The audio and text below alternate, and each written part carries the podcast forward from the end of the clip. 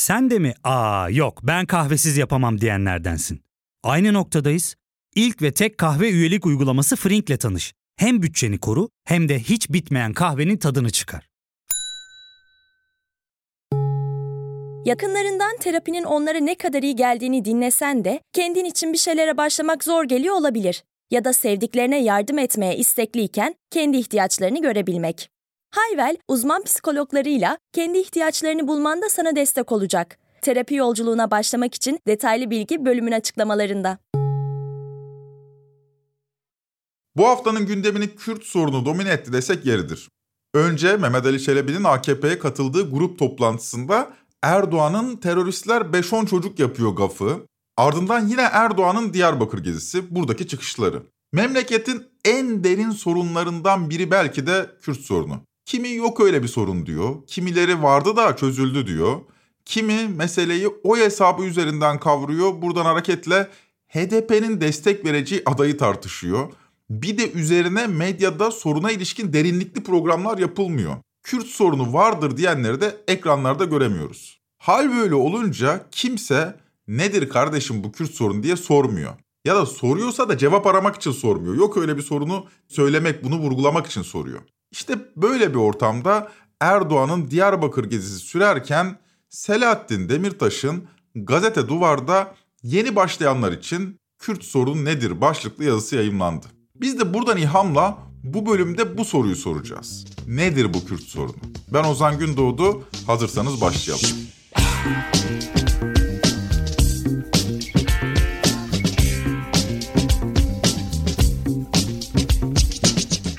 Kürt sorunu deyince bir vatana ihanet konseptinin içine giriyoruz. Çünkü bir yandan sorunun ne olduğunu tespit etmeye kalkıyorsunuz ama bir yandan da PKK gibi bir gündeminiz var. PKK'nın ilk kanlı eylemi Eruh saldırısının ardından tam 38 yıl geçmiş. Türkiye'nin yarısından fazlası bu saldırıdan sonra doğdu. Bu meselenin milli güvenlik boyutu. Ama meselenin sosyal boyutuyla milli güvenlik boyutu iç içe geçmeye başlamış. Kürt sorunu nerede başlıyor? PKK sorunu nerede bitiyor? Kürt sorunu eşittir PKK sorunu demek mümkün. Yani bu haliyle çok uzun yıllardır süren bir milli güvenlik konsepti var. Hem de Türkiye'nin milli güvenlik çerçevesinin en önemli gündeminden bahsediyoruz. Ancak sorun diye bir halkın adını andığınız zaman yani Kürt sorunu dediğiniz zaman sorunun bir de sosyal, tarihsel ve hukuki boyutları ortaya çıkıyor.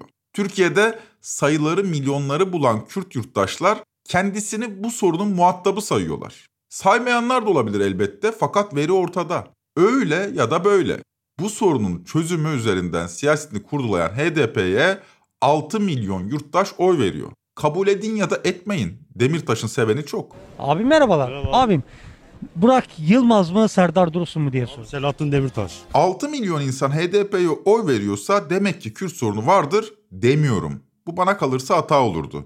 HDP belki de tümüyle kendi var ettiği bir sorun üzerinden siyaset yapıyordur. Öyle bir sorun yoktur da kaşıyordur. Orasıyla ilgilenmiyorum. Soru başka. HDP hiç kurulmasaydı da Kürt sorunu yine var olabilir miydi diye soruyorum. Tekraren söyleyeyim. HDP veya geçmişteki diğer Kürt partileri hiç olmasaydı, PKK falan hiç kurulmamış olsaydı yine de Kürt sorunu vardır diyebilir miydik? Bu soruya son 40 yıl içinde farklı farklı cevaplar verdik. Uzunca bir dönem Kürt diye bir kimliğin olmadığını iddia ettik.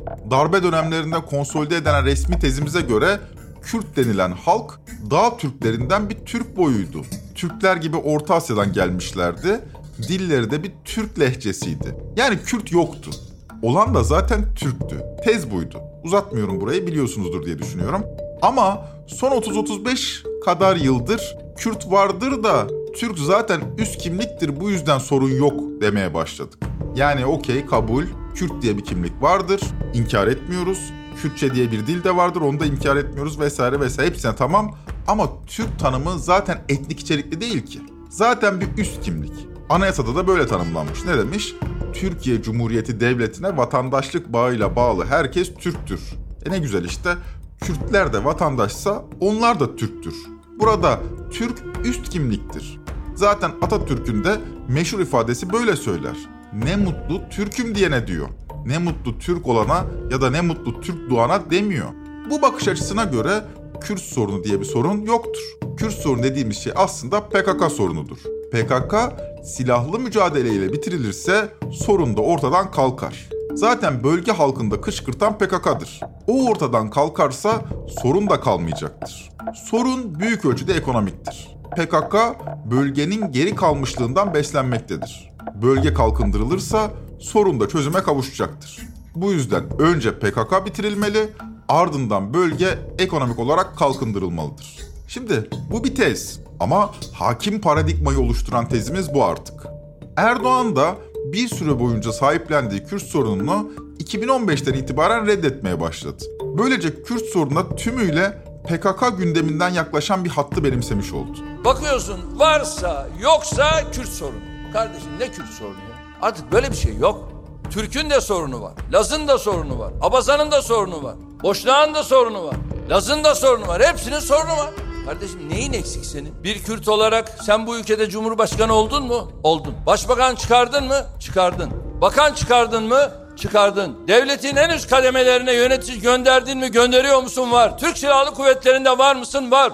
Ne istiyorsun da? Şimdi çok uzun bir süredir siyaset Kürt sorununa ilişkin konuşmadığı için en son bıraktığımız resmi tezimiz buydu. Yani hegemonya bu tez üzerine inşa edilmişti. Siyasetsizlik halinde bu tezi kabul ederdik. Kürt sorunu yoktur. Nitekim Kürtler istediğinde milletvekili, istediğinde hakim savcı olabilmektedir. O halde sorun nedir? Fakat biz biraz önce başka bir soru sorduk. Dedik ki hiç PKK olmasaydı, bu Kürt partileri falan hiç olmasaydı da Kürt sorunu vardır diyebilir miydik? Yani meseleyi siyasi boyutlarından tümüyle ayırarak meseleyi kavrayabilir miyiz? Selahattin Demirtaş son yazısında açık açık bu soruyu sormuyor ama aslında bu soruya cevap veriyor. Yazının başlığı yeni başlayanlar için Kürt sorunu nedir? Aslında Kürt sorununun ne olduğu şimdiye kadar herkes tarafından kesin ve net olarak bilinmeliydi diye başladığı yazısında Kürt sorununu iki soru üzerinden tarif etmeye çalışmış. Elinizi vicdanınıza koyun ve cevaplayın diye de not düşmüş. Ben de bu soruları şimdi size yöneltiyorum. Başlıyorum. A.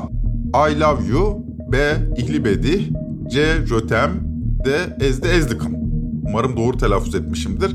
Sizce yukarıdaki cümlelerin hangisi dünya genelinde nüfusları yaklaşık 50 milyonu, Türkiye'deki nüfusları 20 milyonu bulan, bin yıllık kardeşim dediğiniz Kürtlerin dili olan Kürtçe bir ifadedir diye sormuş Selahattin Demirtaş. İlk soru bu şekilde.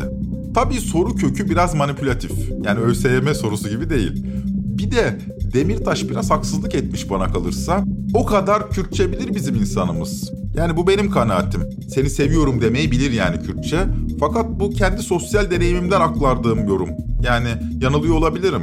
Fakat Demirtaş'ın vurgusu Kürtçe bilmiyorsunuz demek değil. İngilizce, Fransızca, Almanca bildiğiniz kadar bile Kürtçe bilmiyorsunuz diyor. Öyle de demiş yazısında zaten. Fakat burada da bence dayanağı çok kuvvetli değil. Ne yapalım? Ana dilin yanında dünya dillerini öğreniyoruz. Ne yapmalıyız yani? Şimdi İngilizce öğrenmeyi bırakıp Kürtçe mi öğrenelim? Hayat zaten bizi oraya yönlendiriyor. O da diyor ki biz sizinkini biliyoruz ama biz de diyoruz ki ama Türkçe resmi dil. O da diyor ki Kürtçe de benim ana dilim vesaire vesaire böyle uzayıp gidiyor yani soru. Bu soruyu geçelim. Yani soruya hak da verebilirsiniz ama hak vermeyenlerin de bana kalırsa kendince dayanakları olabilir. Yani Türkler Kürtçe öğrenmek zorunda mı bilmiyorum ama özetle deniyor ki Kürtler Türkçe öğreniyor. Türklerin de hiç değilse bir kısmı seçmeli ders olur, başka bir şey olur. Kürtçe öğrensin ki eşit yurttaş olduğumuzu hissedelim. Bu ülkede 15-20 milyon Kürt Türkçeyi öğrendi. Bir, bir milyon Türk de Kürtçeyi öğrensin. Onlara ana dilinde bir merhaba demeyi, bir hoş geldin demeyi, bir iyi akşamlar demeyi, bir rojbaş, bir eyvarbaş demeyi öğrensin. Bunda hiçbir şey yok. Şimdi Türkler Kürtçe bilmiyor ama Kürtler Türkçe biliyor. Tamam kabul, öğreni veririz. Bir seçmeli ders olabilir. Yapılır yani. Geçelim ikinci soruya. Bana kalırsa ikinci soru daha esaslı. İlk soruda meselenin sosyal boyutu ele alınmış ama ikinci soru biraz daha politik. Okuyorum. A. Bulgaristan'daki soydaşlarımız. B.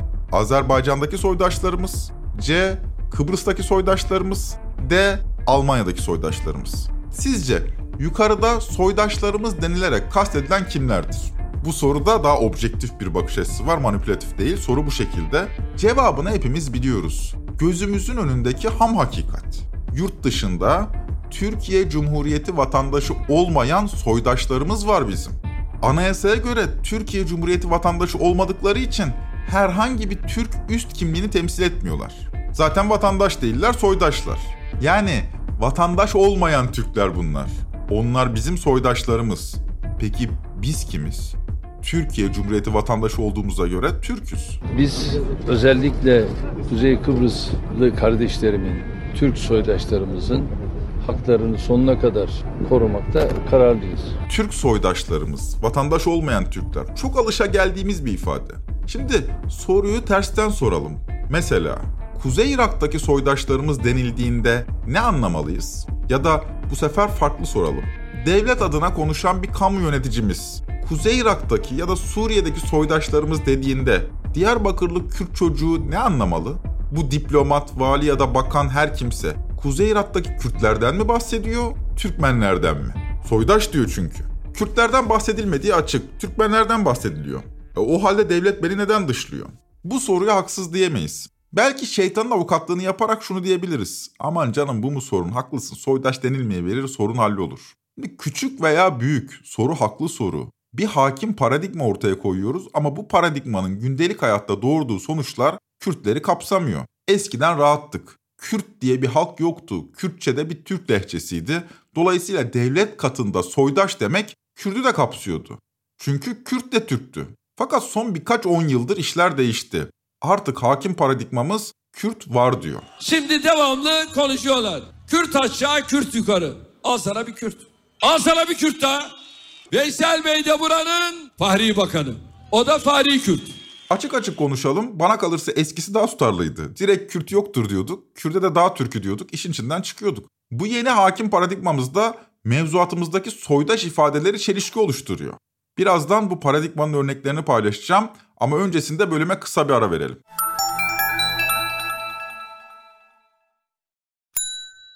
Ya fark ettin mi? Biz en çok kahveye para harcıyoruz. Yok abi, bundan sonra günde bir. Aa, sen Frink kullanmıyor musun? Nasıl yani? Yani kahvenden kısmına gerek yok.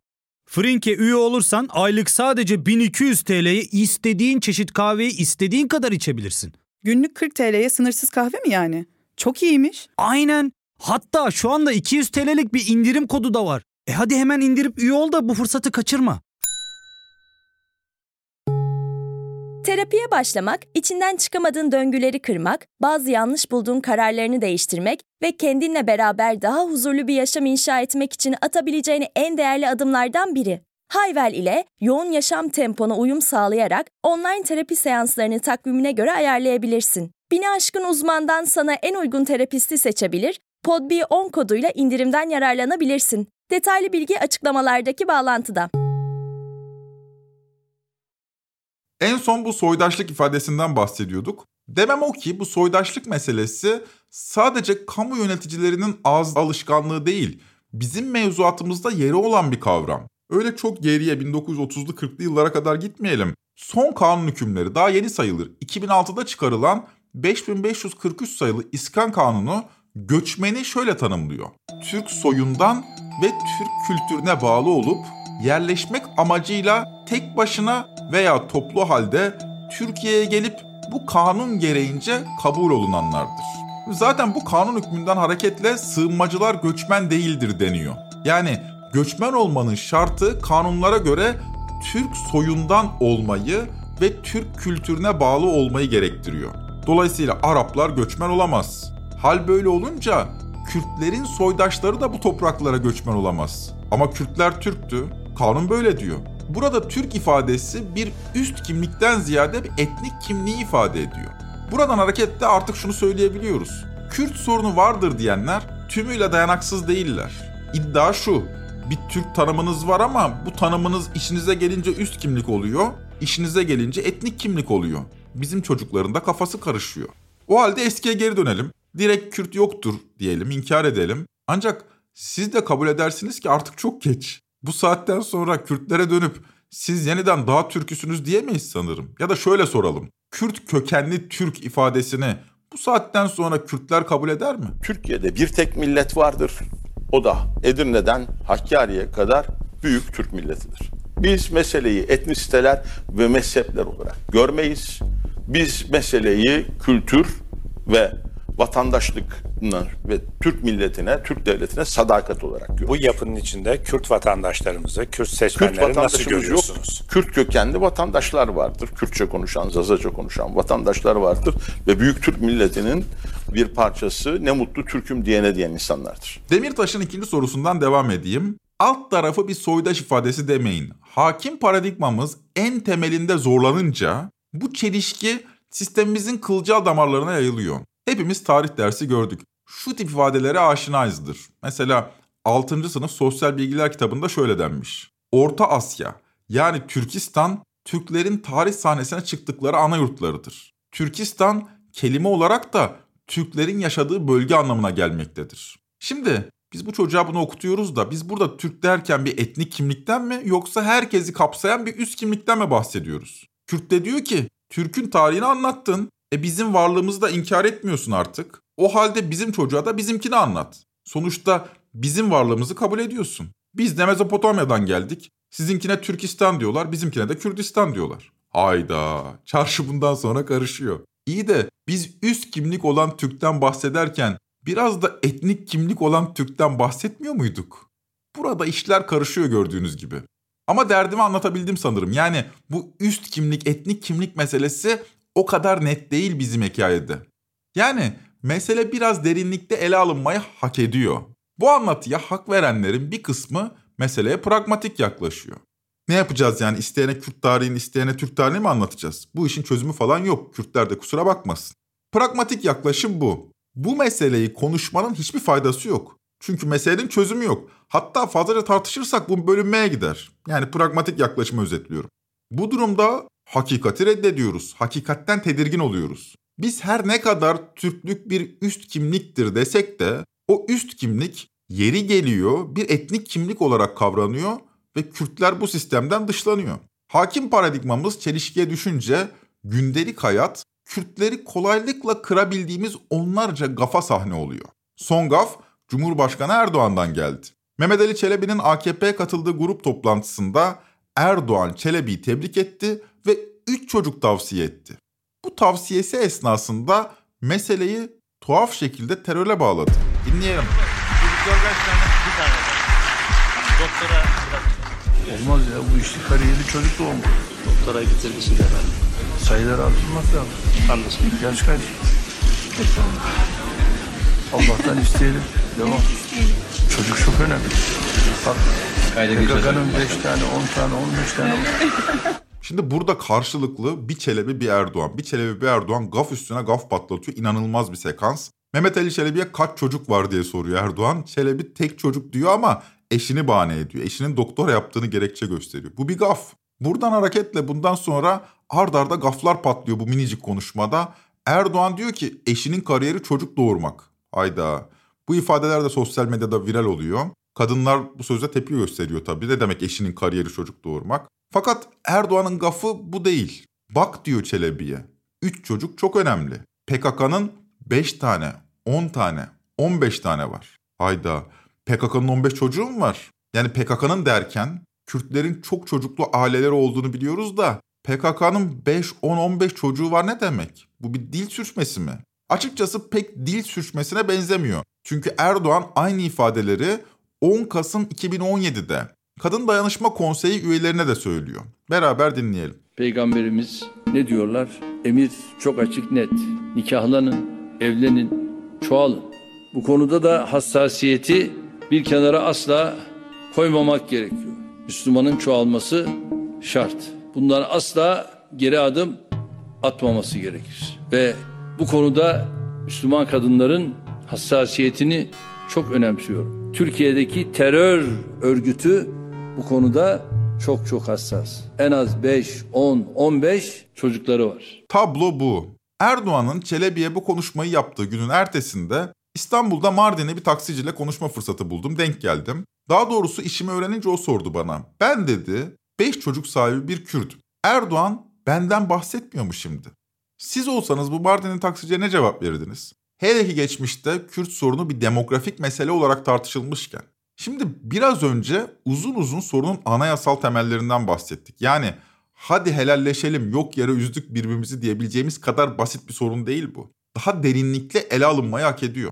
Dolayısıyla Diyarbakır cezaevini müze yapalım, sizin de gönlünüz olsun tadında çözülebilecek bir sorun da yok. Erdoğan Diyarbakır'daydı, politik vadide bu oldu. Diyarbakır cezaevine müze yapmak. Bugün itibariyle cezaevi Adalet Bakanlığımızdan Kültür ve Turizm Bakanlığımıza devredilmiştir. İçinde müzeden kütüphane, kültür ve sanat birimlerine kadar pek çok bölümün yer alacağı bu eserin şimdiden Diyarbakır'ımıza hayırlı olmasını diliyorum. Gördüğünüz üzere sorunun anayasal veya tarihsel temellerini tartışamıyoruz. Yani bir tarafta muhalefet cephesi var. Hadi barışalım helalleşelim modunda. Diğer tarafta geçmişin yaralarını saralım barışalım modunda. Fakat ortada 6 milyon insanın da oyu var. İktidar koltuğu için yarışanlar bu oya talip. Erdoğan Diyarbakır cezaevini müze yapıyor. Kılıçdaroğlu helalleşelim kapatalım bu konuyu diyor. Ya da bundan ötesini demiyor diyelim. Eşitler düzlemine indirgememek gerekir Erdoğan ile Kılıçdaroğlu'nu ancak her ikisi de esaslı yanıtlardan hala çok uzaklar. Seçime 7 ay kala da esaslı cevaplardan uzak durmak zorundalar. Neden? Çünkü biz bu meseleyi derinlikli ve yaygın şekilde ele almadığımız her gün toplum vasatı soruna daha duyarsız hale gelecek. Siyasetçilerimiz de Kürt oyları için türlü türlü tuhaf taklalara devam edecek. Hal böyle olunca ülkenin sağ alt köşesi anlaşılmaktan giderek uzaklaşacak diyerek bitirelim. Bu bölümde meselenin terör boyutunu, milli güvenlik boyutunu hiç tartışmadan nedir bu Kürt sorunu sorusuna cevaplandırmaya çalıştık. Kürt sorunu vardır diyenlerin tezleri nedir? Bunu ele aldık. Düşüncelerinizi Twitter üzerinden bana bildirebilirsiniz. Neler düşündüğünüzü merak ediyorum açıkçası. Trend Topi'yi Podbi Media ile beraber hazırlıyoruz. Bir sonraki bölüme kadar bir muhabbetinize mutlaka konu olan Kürt arkadaşlarınıza selam söyleyin. Hoşçakalın.